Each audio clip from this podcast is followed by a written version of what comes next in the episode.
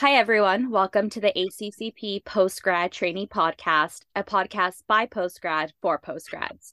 My name is Allison Flores, and I'm one of the current RAC members and a current PGY1 ambulatory care resident at the University of Southern California USC Mann School of Pharmacy in Los Angeles, California.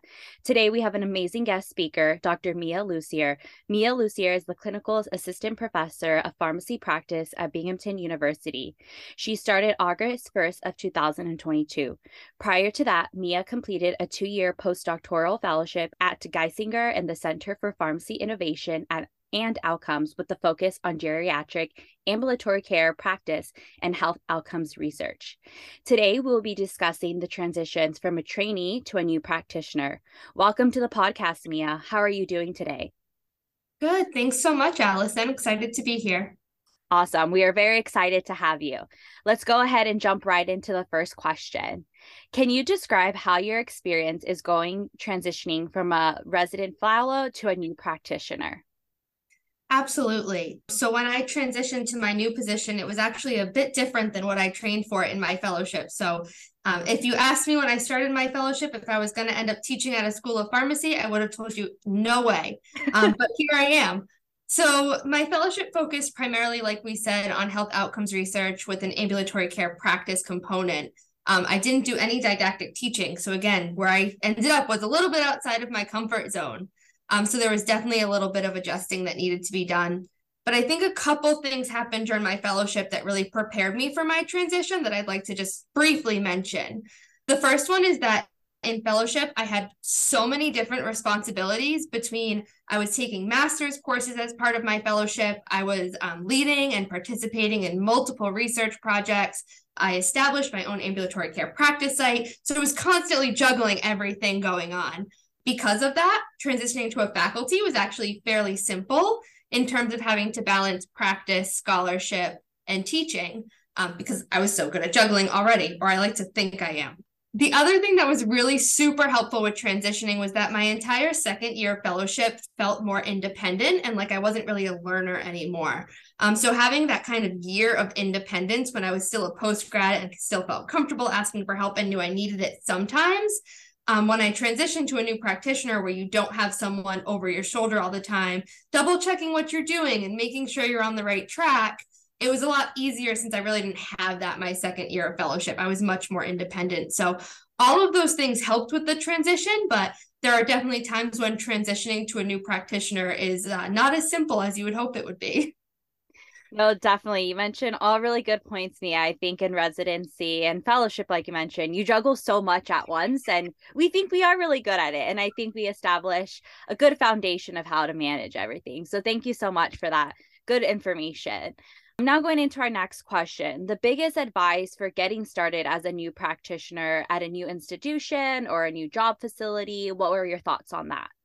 Yeah, absolutely. So I got really lucky when I started. I had another faculty member in pharmacy practice that started at the exact same time that I did. We walked in on day one together. So it always felt really comfortable when we had those. I know everyone says there's no such thing as stupid questions, but there are some questions you just feel like are too dumb to ask. So it was really nice to start with her and some other faculty that started within the last couple of months to be like, hey, I don't know like how to use ExamSoft or like what am I supposed to do when I have to lecture on this topic that I've never practiced in before? So it was really nice to kind of have that network. So my biggest advice is really when you start somewhere new, kind of find those people that you're comfortable asking whatever to and that whether it's work focused or whether it's just i had a bad day can we talk about it? Having those people um, even within your job or outside with family and friends i think is the biggest advice i have I definitely have to agree with you on that one, Mia. The support system throughout my residency so far has been crucial. And yes, the stupid question is not stupid and it's important to ask. So thank you for bringing that up as well. Diving into the next question How do you recommend staying involved in a professional organization as a new practitioner? I think this is one of the biggest adjustments because as a student and as a, a post grad, you really still get all those discounts, right? You can be part of six, eight different organizations, and it's not really super expensive to do that. all of a sudden you hit new practitioner and it's like all of those discounts are gone. Here you go. So it really made me focus in on rather than the eight institutions or organizations that I was part of, what are those two or three that are really the best fit for me now that I kind of have my career trajectory set up? So I had to really focus in. ACCP is obviously one of the ones that I stay super involved in. And I started with my leadership opportunities even before a new practitioner. And I think that's really important. So if you start early, you kind of get to know what those positions require. And there's some that aren't a super big lift. So being part of a PRN committee, for example, not a super big lift. So you have time while you're transitioning to new practitioner to still be involved, but it doesn't take hours and hours of your time every week. It takes maybe an hour every couple of months to stay involved with the committee. So I think the two big things are getting involved early and really finding those two or three organizations that you think best fit your career goals. Awesome. Yeah, definitely bring up a good point there as well. As a student, I think we really have a luxury. And then when you make that transition, even as a resident, you see the big change in price. So focusing on what we're really passionate, I definitely agree with you. Now, going into the next question, what strategies do you find to be helpful for networking as a new practitioner? So I was always one of those people that was super afraid to just walk up to the random person, whether it be in pharmacy school or even during postdoc. It just felt so uncomfortable to be like, hi, I'm Mia, and do that little elevator speech. I think you get better at it. So that's one of the things that I've really learned is that that's okay. And especially now in a, teaching setting, I realized that, like, for me, I just want to make all of my students better. And so that's how I feel like most pharmacists are, right? So you come up as a new practitioner, you're like, hi, I'm Mia. I'm a new faculty member. I don't really know what I'm doing, but you look like someone who has similar interests. Um, we should talk about it. And it just becomes so much easier to kind of cold call those people. And the other thing is really focusing on you have a network, but your network has a network. So taking the people that you know and say, hey, I'm trying to do this new thing in this new space. Do you know anyone who does that? and use your current network to grow your future network. I mean that's that's how most of my network has come. My fellowship mentors have been like hey talk to this person. They're just like you. And all of a sudden i have a new mentor or a new collaborator. Get used to cold calling people. Get used to just introducing yourself and being okay with that and rely on your current network to help you grow a new network Awesome. Thank you. Thank you again for being so transparent. I have that fear as well, but it's good to know that it gets better. That's very exciting.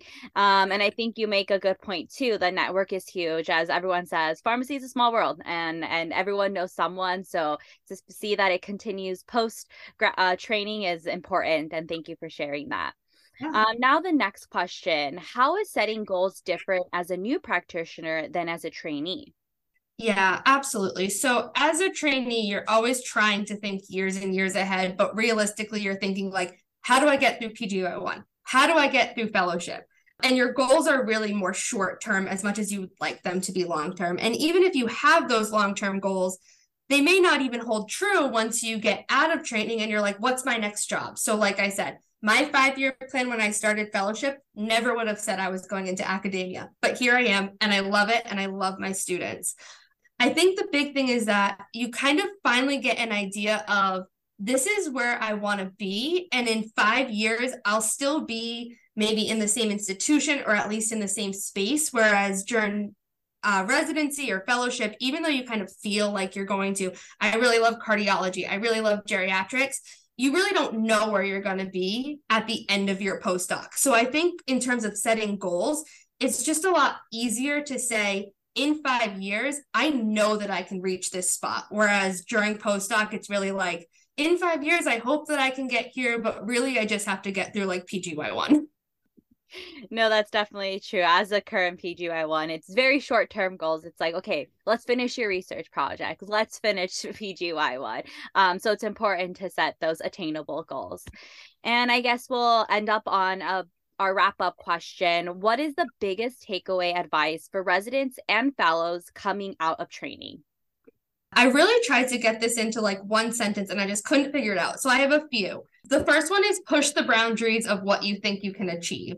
And to tie into that, apply for positions you love but you think might be a stretch and embrace that challenge. So again, I had no teaching experience. I was like, no one in academia is going to take me. And yet here I am and I'm doing great. And the last thing is transitioning to be a new practitioner can be really difficult. Like we talked about, find your people and don't be afraid to lean on them because that's going to be essential to your success when you go through the stressful transition. Thank you so much. I think those are very important. We might be a little it might be a little bit daunting to get that apply for that position but you never know as you expected you never expected to be in academia today but look at you thriving and i think that's awesome. I wanted to say thank you so much mia for taking the time to join us today. It was such a pleasure having you. And thank you all for listening to the ACCP Postgraduate Training Podcast, a podcast by postgrads for postgrads. For more episodes and other resources, visit our website at accp.com slash resident fellows. Please subscribe to the ACC podcast to be notified of new episodes. Thank you all for listening.